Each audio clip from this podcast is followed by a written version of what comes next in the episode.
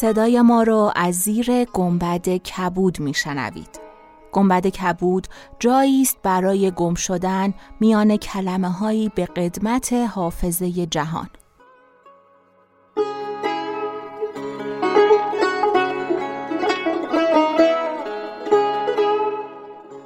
به قسمت پنجاه و ششم گنبد کبود گوش می‌کنید.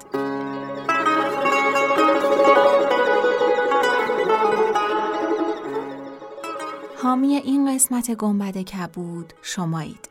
شمایی که تا اینجای قصه با ما و شهرزاد همراه بودید.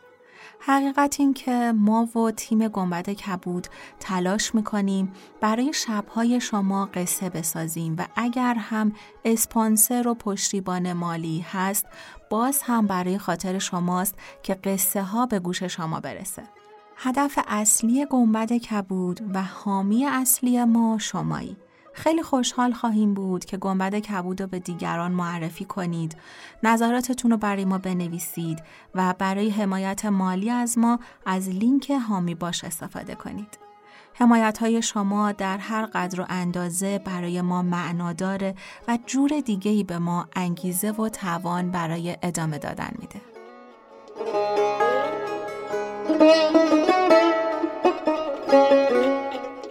من شقایق جهرومی هستم و چراغ چهاردهم گنبد کبود رو با مقاله‌ای درباره شاخصه های پیکرنگاری در نسخه چاپ سنگی هزار و یک شب دوره قاجار روشن می‌کنم.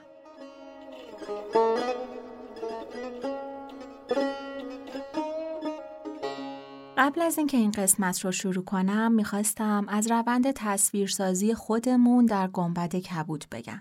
وقتی که ما می‌خواستیم برای اپیزودها و شهرزاد کاور طراحی کنیم هرچی که سرچ کردیم اغلب تصاویری که از شهرزاد و شهریار پیدا کردیم پوشش عربی یا هندی داشتن. در حالی که ما می‌دونیم قصه بنیادین یا قاب قصه های هزار و یک شب ریشه در ایران داره و در جمله های اول قصه می‌خونیم که ملکی از ملوک آل ساسان.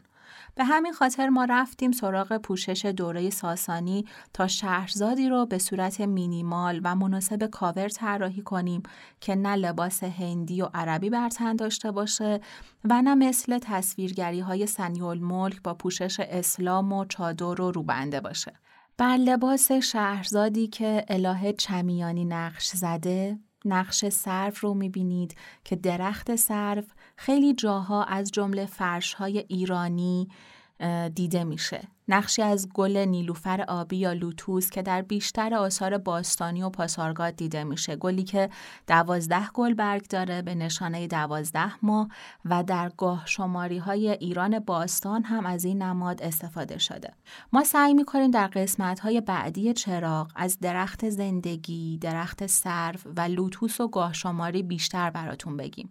ولی الان خواستم همینقدر توضیح بدم طرحهایی که در کاورها می‌بینید خیلی روی جزئیات و نمادهاش کار شده با پژوهشگرهای این رشته صحبت کردیم، سکه ها رو بررسی کردیم و سعی کردیم به اندازه توان خودمون طرحی رو براندازیم که در عین مینیمال و امروزی بودن نمادهای کهن و باستانی رو در دل خودش داشته باشه.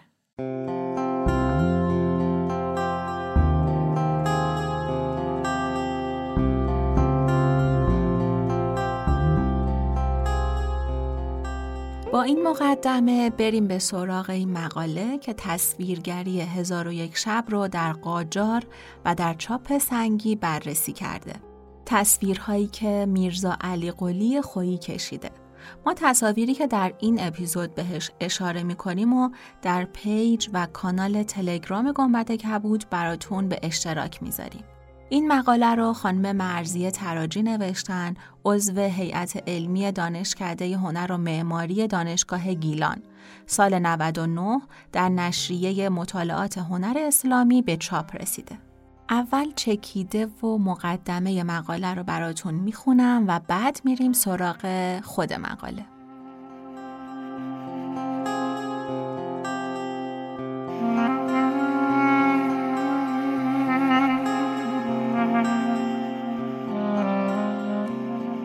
هنر دوره قاجار با بهرهگیری از سنتهای پیشین و نگاهی به ناتورالیسم غربی و ادب پروری حکام این دوره خصوصیات نوینی را وارد عرصه مجلس آرایی کرده. از این خصوصیات می توان به چهره پردازی، منظر پردازی و پرسپکتیو و پیکرنگاری درباری اشاره کرد. این شیوه با دارا بودن این معلفه ها به سبکی جدید در نقاشی تبدیل شد. روی کردهای آن بر اساس میزان درک زیبایی شناسی قاجاری شکل گرفت. پس از ورود صنعت چاپ، مصورسازی به روش چاپ سنگی همسو با پیکرنگاری درباری ادامه یافت. یکی از آثاری که در این دوره با چاپ سنگی مورد نسخه برداری قرار گرفت کتاب هزار و یک شب است. این کتاب که مجموع داستانهایی با مزامین تغزلی، حماسی و آمیانه را در بر دارد، پیوستگی نزدیکی با فرهنگ و جهانبینی اساتیری و ادبیات قنایی دارد. مسئله که اینجا مطرح می گردد میزان تأثیر پذیری بازآفرینی این نسخه چاپی و پیکرنگاری موجود در آن از نقاشی ها و هنر رایج در دوره قاجار است. این پژوهش با روش توصیفی و تحلیلی با تکیه بر داده های انجام شده.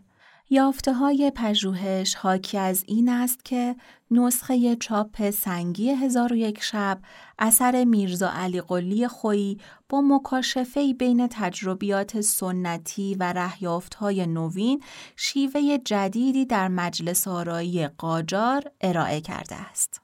پیشینه هنر و توجه به هنر در تاریخ ایران به عهد باستان می رسد. لیکن هنر در طول تاریخ ایران و با توجه به تحولات سیاسی، اقتصادی و فرهنگی فراز و فرودهایی را پشت سر گذاشته و در هر دوره به شکلی و رنگی جدید جلوگر شده است. هنر در ایران در واقع هنری حاصل تفکر و بینش هنرمندان برای القای معانی ادبی و دینی و تاریخی است.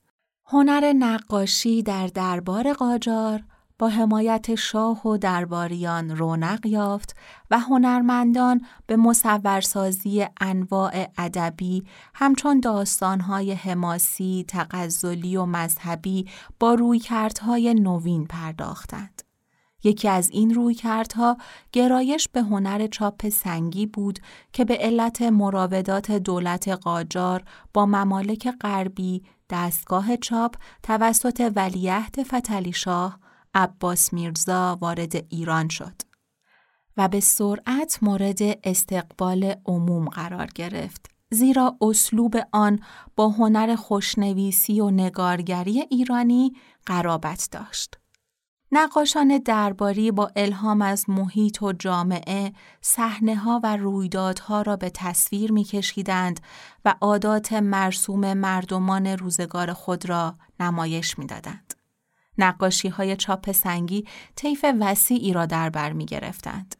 این آثار علاوه بر بازنمایی شکل و نحوه پوشاک مردان و زنان و مجالس مهمانی زندگی روزمره درباریان با آداب و سنن متداول کارگزاران دولتی را بازگو می کند.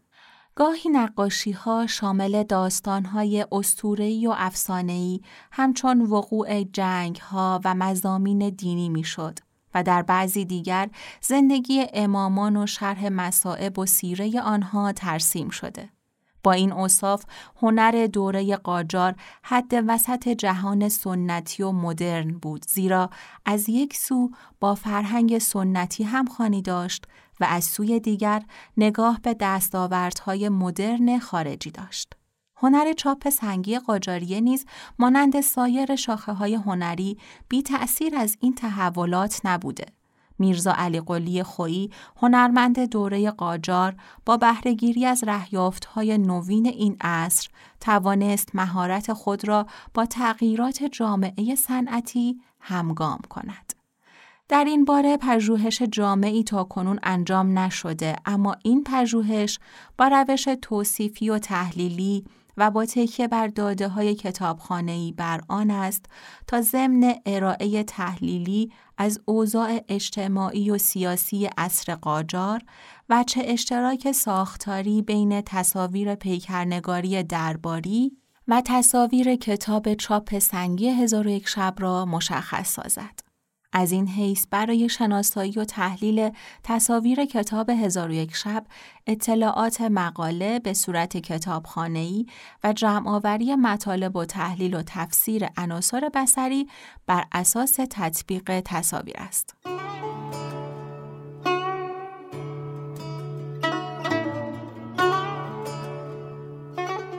اوضاع فرهنگی و هنری دوره قاجار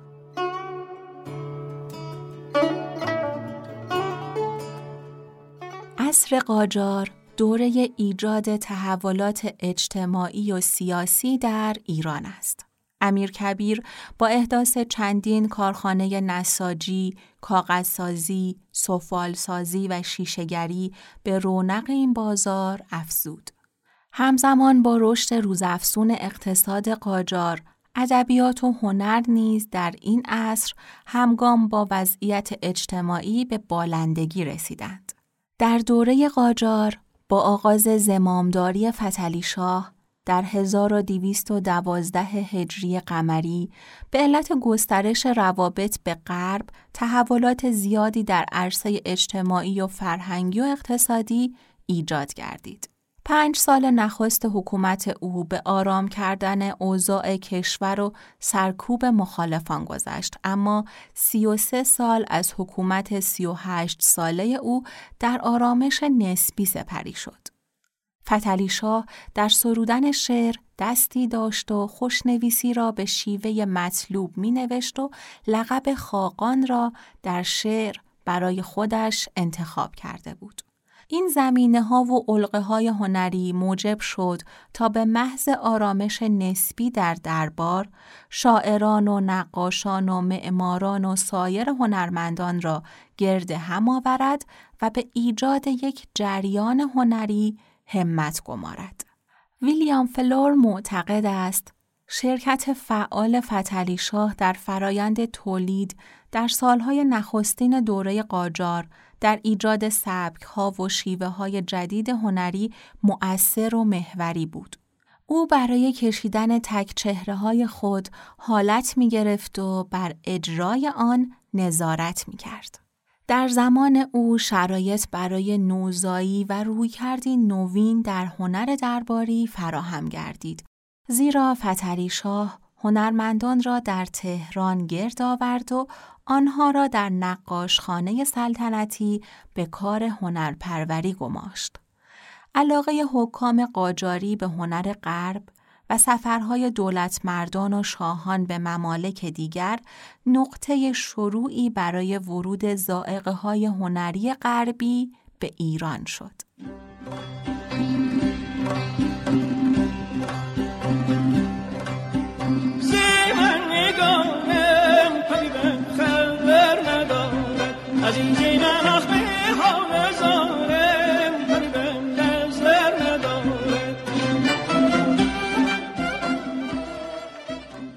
دوران ناصرالدین شاه زمان اوج ورود گسترده هنر غرب در پی سفر چند باره شاه به کشورهای فرنگی بود.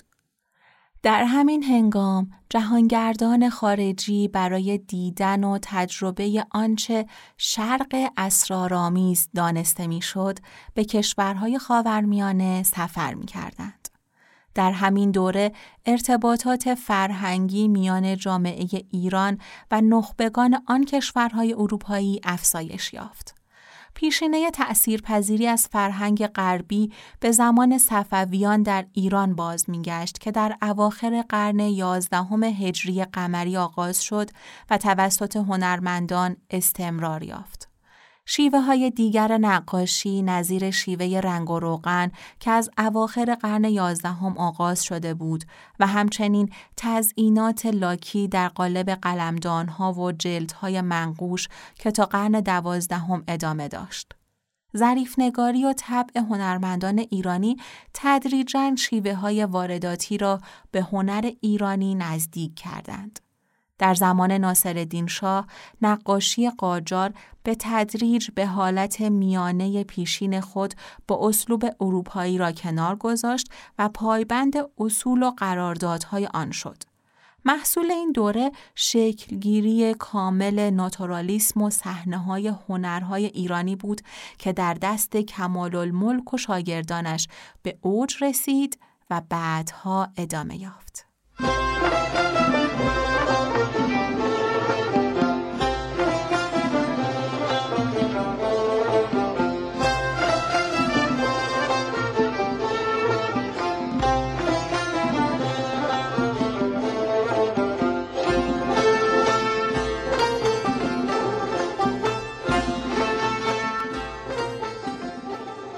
یکی از مهمترین اقدامات فرهنگی در زمان قاجار رواج چاپ سنگی در ایران بود. زیرا ادبیات و هنر را از انحصار طبقه اشراف و درباری درآورد و با عمومیت یافتن در جامعه سبب آگاهی و خردورزی اقشار و طبقات اجتماعی گردید.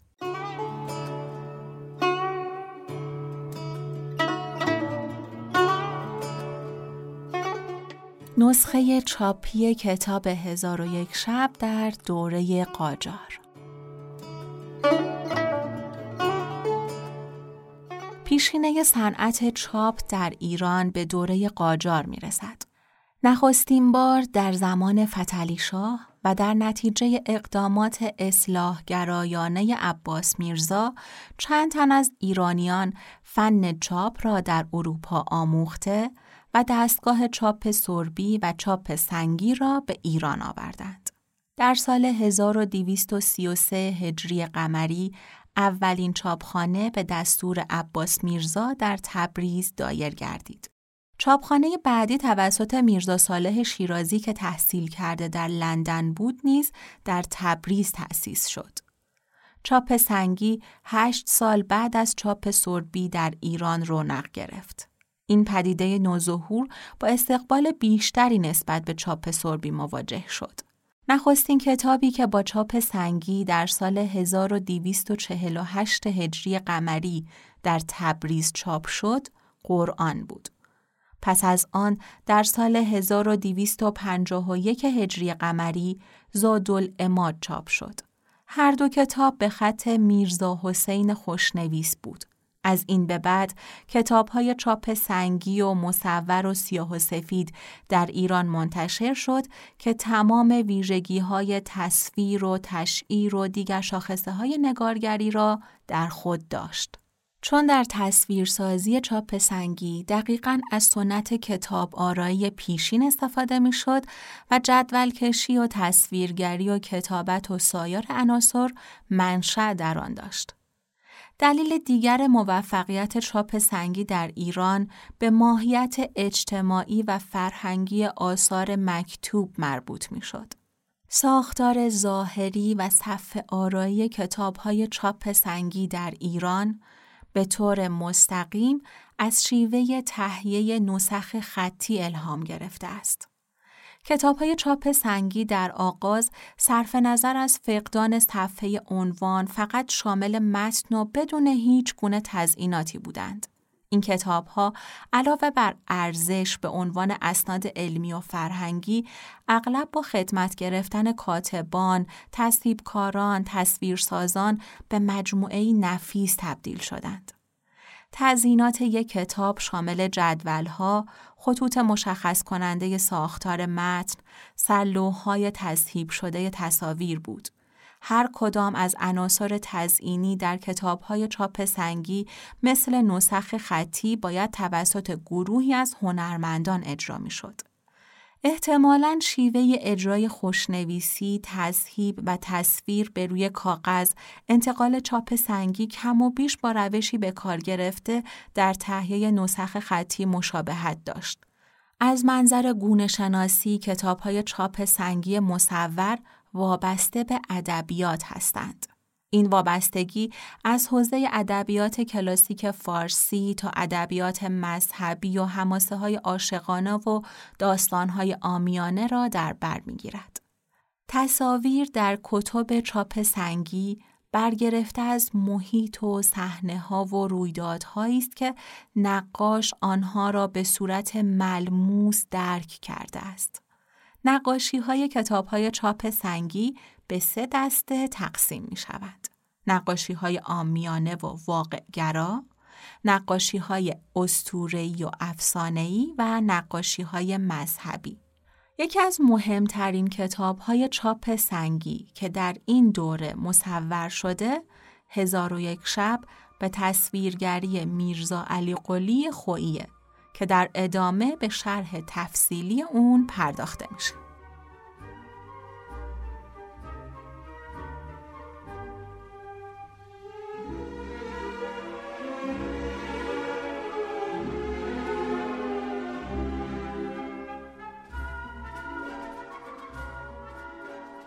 کتاب هزار و یک شب همان کتاب پارسی هزار افسان است که توسط زرتشتیان از منابع هندی گرفته شده. برخی محققان معتقدند کتاب را در زمان خسرو انوشیروان که در امور نظری پادشاهی پرمدارا بود از لغت سانسکریت به پارسی ترجمه کردند. کتاب هزار افسان در قرن سوم هجری قمری در هنگام نهضت ترجمه به زبانهای عربی از زبان پهلوی به عربی تغییر متن داد و نام هزار و یک شب یا الف لیله و لیله را گرفت. در سال 1259 هجری قمری در زمان محمد شاه به دست عبداللطیف تسوجی به فارسی ترجمه شد و میرزا محمد علی سروش اصفهانی اشعاری به فارسی برای داستانهای آن سروده که تا زمان ناصر شاه سرایش آن ادامه داشته. داستانهای مشروح در کتاب محتوایی جالب را در بر دارد. در بعضی از بخشها تنز و در قسمتی دیگر اخلاق گرایی دیده می شود. داستانها با فراز و فرود پیش می روند. گاهی رنگ و بوی سرمستی و خوشگذرانی و گاهی چهره جدی و عبوس از سلطان و شهرزاد ارائه می دهند. شرایط ادب پرور دربار قاجاری مهیای تولید نسخه مصور از این متون بود. بنابراین به دستور محمد شاه این کتاب با شیوه چاپ سنگی به طبع رسید. میرزا علی قلی خویی که در عواسط حکومت فتلی شاه متولد شده بود، دوره نوجوانی و جوانیش را مقارن با حکومت فتلی شاه و پسرش محمد شاه گذراند و در دهه اول حکومت ناصرالدین شاه آثار درخشانی از خود بر جای گذاشت.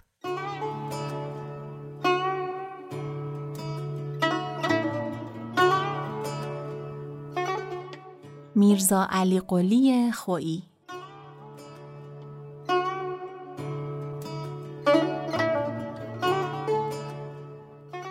هنرمندی چیره دست در دوره قاجار بود که به گفته فلور جوانیش را در تبریز گذراند. احتمالا هنرمندی را از پدر آموخته بود. توانایی او مورد توجه ناصرالدین شاه قرار گرفت و پس از آغاز سلطنت ناصرالدین شاه او از تبریز به تهران رفت. هنرمندی پرکار و ماهر بود که در طول زندگانیش نسخه های مصور متعددی را عرضه کرد. هزار و یک شب، مجالس المتقین، مصیبت نامه، حسین کرد، ماتم کده، شاهنامه فردوسی، انوار سهیلی، اخبارنامه و کلیات سعدی از جمله کتابهایی است که او با مهارت آنها را مصور کرده است.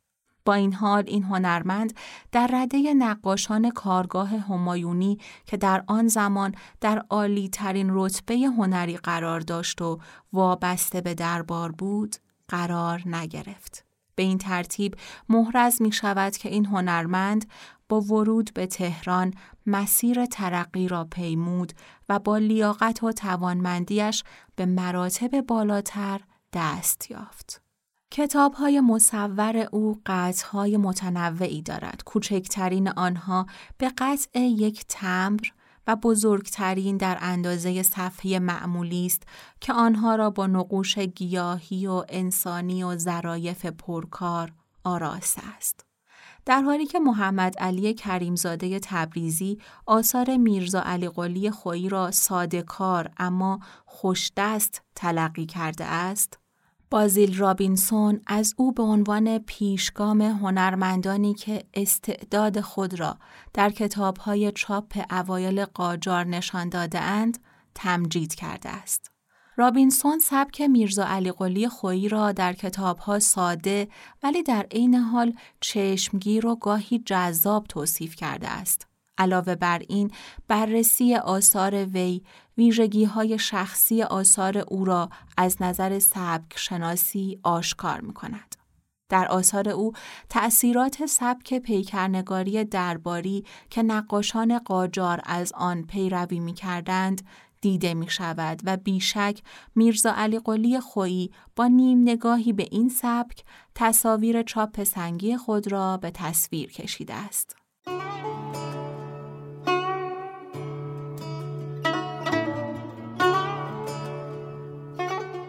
پیکرنگاری درباری در دوره قاجار.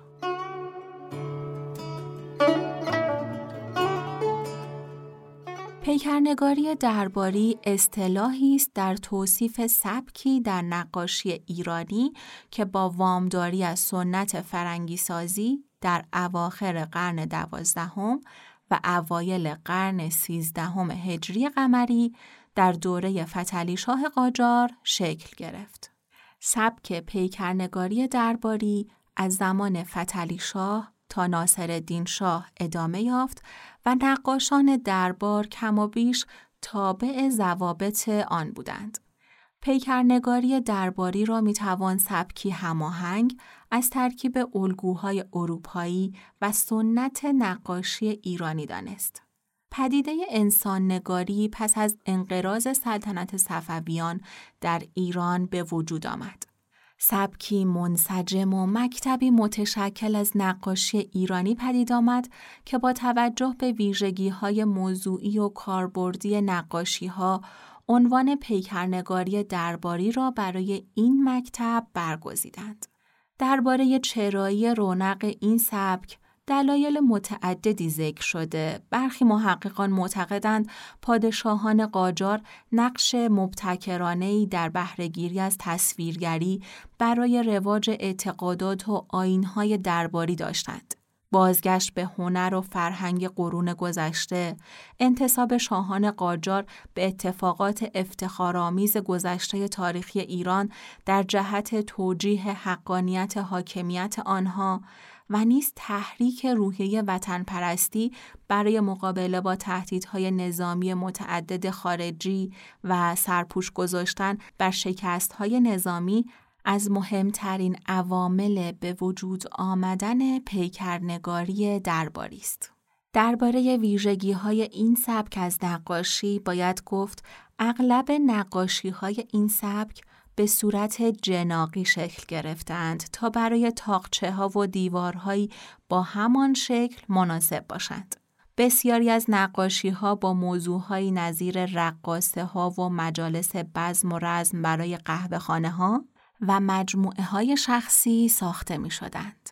عمد مشخصات این سبک عبارتند از ترکیب بندی متقارن و ایستا با عناصر افقی و عمودی و منحنی، سایه پردازی مختصر در چهره و جامعه، تلفیق نقش مایه های تزینی و تصویری و رنگگزینی محدود با تسلط رنگ های گرم به خصوص قرمز.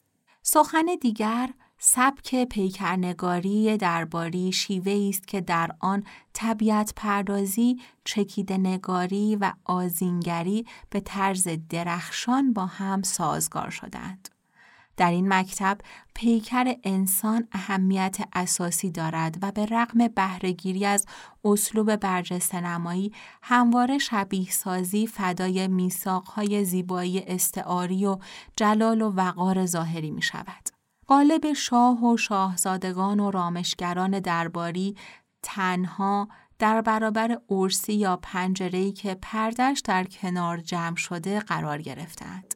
مردان با ریش سیاه، کمر باریک و نگاه خیره در حالی که دستی بر شال کمر و دست دیگری بر قبضه خنجر دارند نمایانده شدهاند.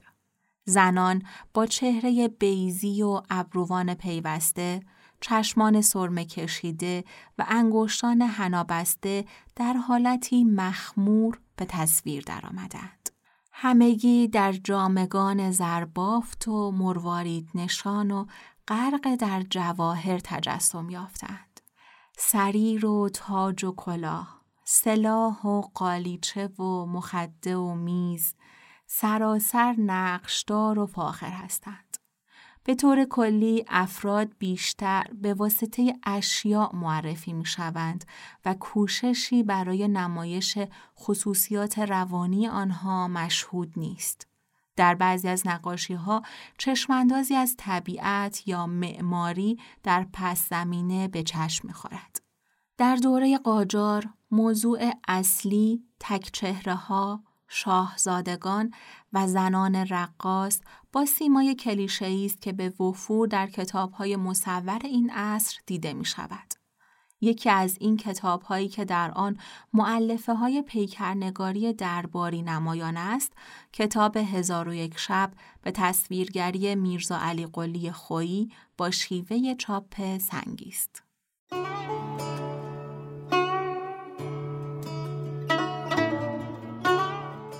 تأثیرات پیکرنگاری درباری در کتاب هزار و یک شب میرزا علی قلی خویی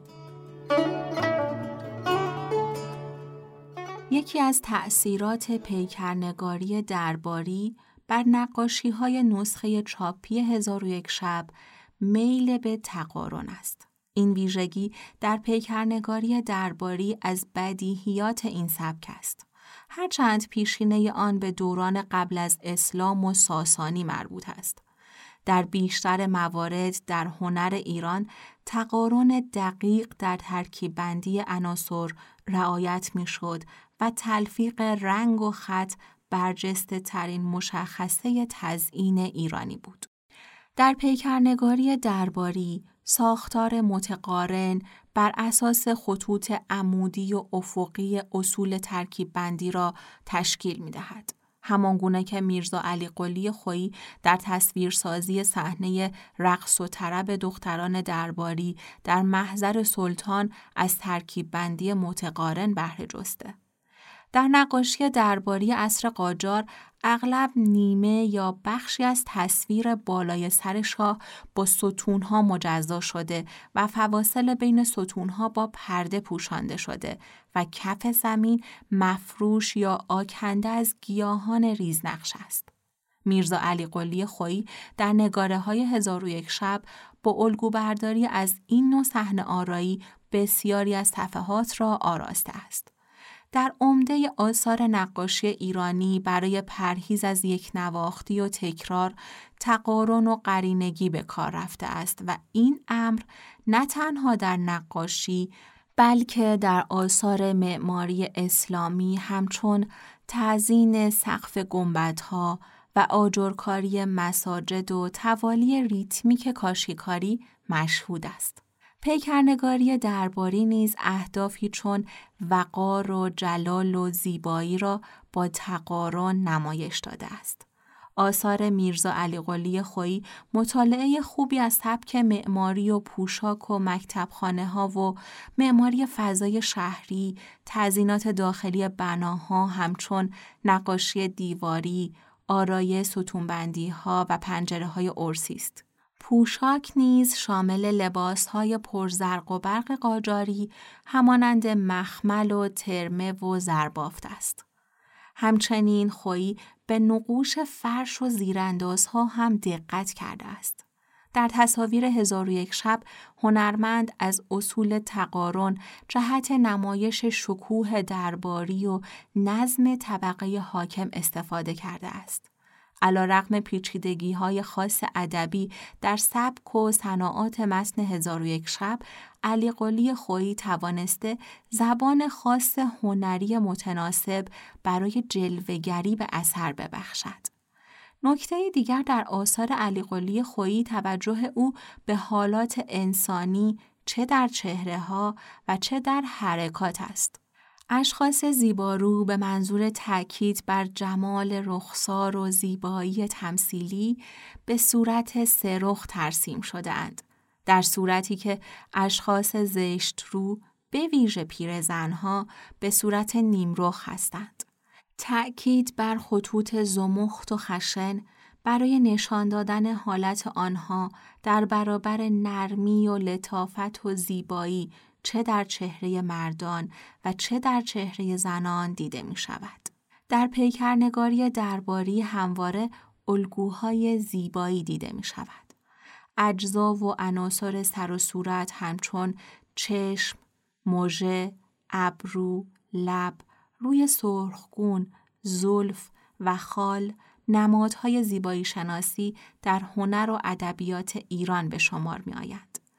طبق نظر روین پاکباز، مردان غالبا با سیبیل و ریش بلند، کمر باریک، نگاه خیره، زنان با چهره بیزی، ابروان پیوسته، چشمان سرمه کشیده و انگشتان حنابسته ظاهر شدند.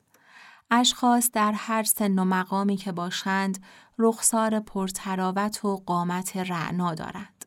علی قلی خویی زنان زیباروی هزار و یک شب را با ملاحت و چیر دستی ترسیم کرده و پیر زنها را به شکل عجوزگان گویی زنان پیر به علت عدم زیبایی رخسار جایگاهی در جهانبینی او نداشتند. همان گونه که در پیکرنگاری درباری پیری و کهولت سن وجود ندارد، همچون فتلیشگاه که همه جا جوان و رعنا به نظر می رسد، اگر به هنرهای تصویری از گذشته تاریخ تا کنون نگاهی بیاندازیم مشخص خواهد شد که سر یا چهره آدمی جایگاهی متفاوت از سایر اجزای پیکره انسانی داشته است. این مهم در تمامی هنرهای تصویری جهان قابل رویت بوده و آثار بجامانده نیز شاهد این مدعاست.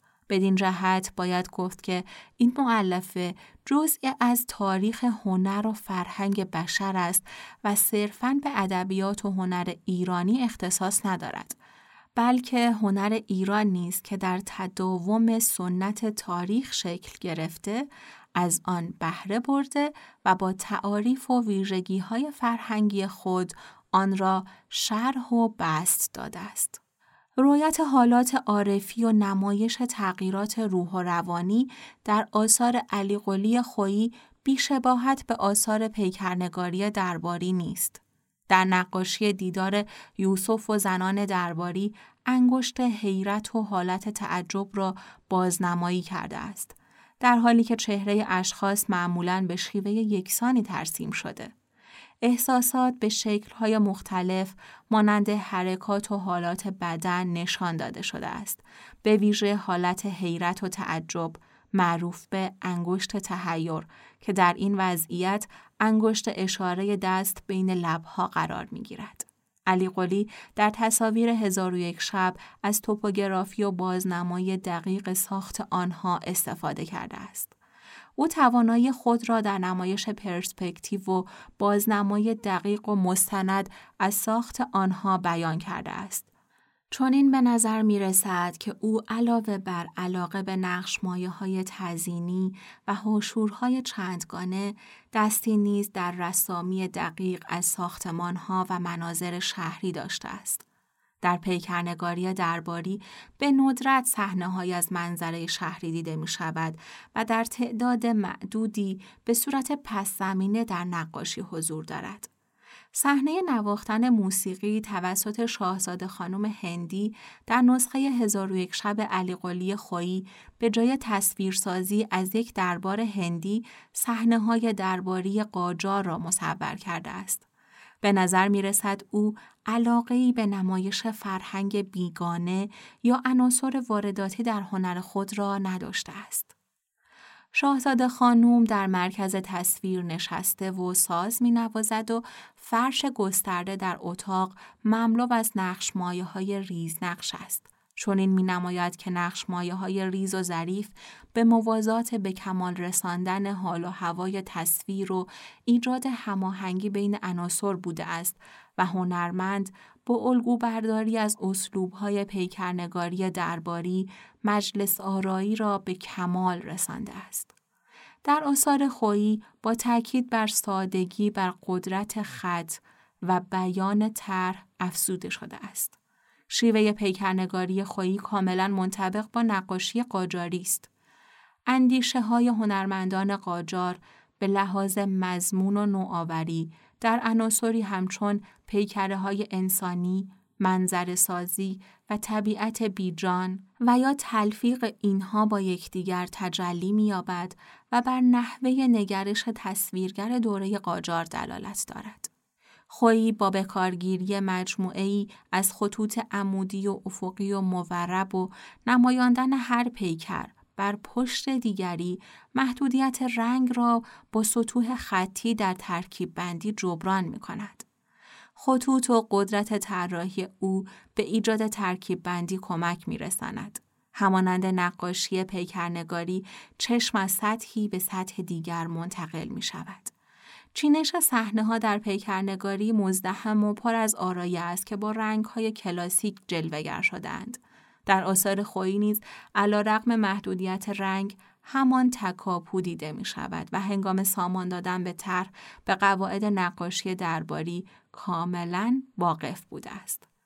نتیجه اینکه هزار و یک شب به سبب استمرار روح فرهنگی و تقزلی و خصوصیت درباری ارتباطی تنگاتنگ با شرایط اجتماعی دوران قاجار دارد. اوضاع سیاسی و اجتماعی حاکم بر سرزمین ایران در عهد قاجار باعث رشد و سلیقه هنر درباری شد. نظام هنرپروری شاهان قاجار در راستای زائقه فرنگی معاب آنان باعث رشد و پیشرفت فنون جدید در عرصه کتابارایی شد. سبک پیکرنگاری درباری به دلیل دارا بودن ویژگی های زیبایی شناسی، معنایی و صوری دوره قاجاری دستمایه مناسبی برای هنرنمایی هنرمندان قاجار شد. پیوند ادبیات و هنر که از دیرباز در فرهنگ و هنر ایران متداول بود، به شکلی نوین در کتاب آرایی رخ نمایاند.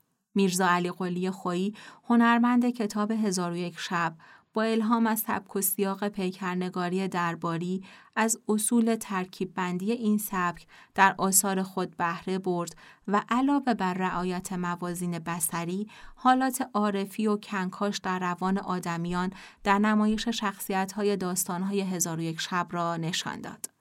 با این اوصاف کتاب هزار و یک شب دوره قاجار را می توان از بهترین نمونه های شیوه چاپ سنگی در ایران دانست که از اسلوب پیکرنگاری درباری دوره قاجار مطابق با سلیقه رایج در جامعه و دربار آن عصر بوده است.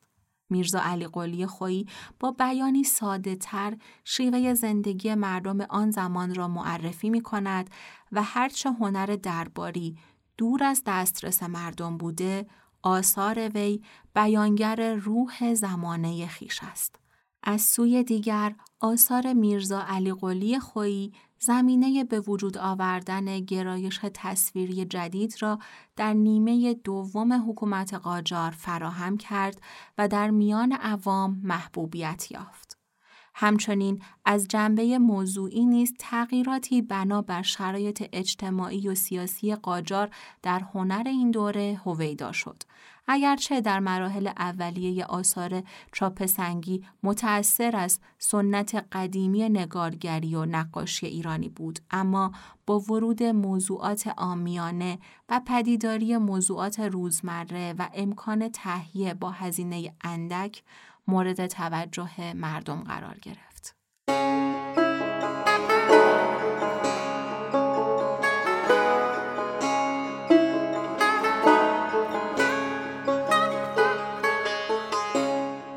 ما در چراغ چهاردهم گنبد کبود از میرزا علی قلی خویی گفتیم و در قسمت های بعدی از سنی الملک میگیم و بعد به بررسی تطبیقی آثار این دو می‌پردازیم.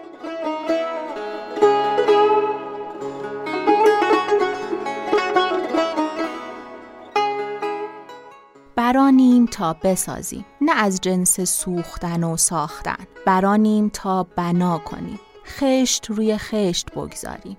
آنچه از پیشینیان به ما رسیده بخوانیم. با شیوهی نو بخوانیم. آنطور که در جانمان بنشیند. میراثمان را بشناسیم. ریشه های درخت کهن ادبیات تاریخ و هنر سرزمینمان را بیابیم. بدون آگاهی چطور می‌توان از چیزی هر قدر ارزنده پاسداری کرد. ما برانیم تا با یاری ادبیات و کلمات با یاری هنر و تاریخ به آگاهی برسیم. باور داریم آگاهی نجات بخش است. آگاهی دریچه نور است که مسیر را برایمان روشن و هموار می کند. ما برانیم تا چراغی بیافروزیم زیر گنبد کبود.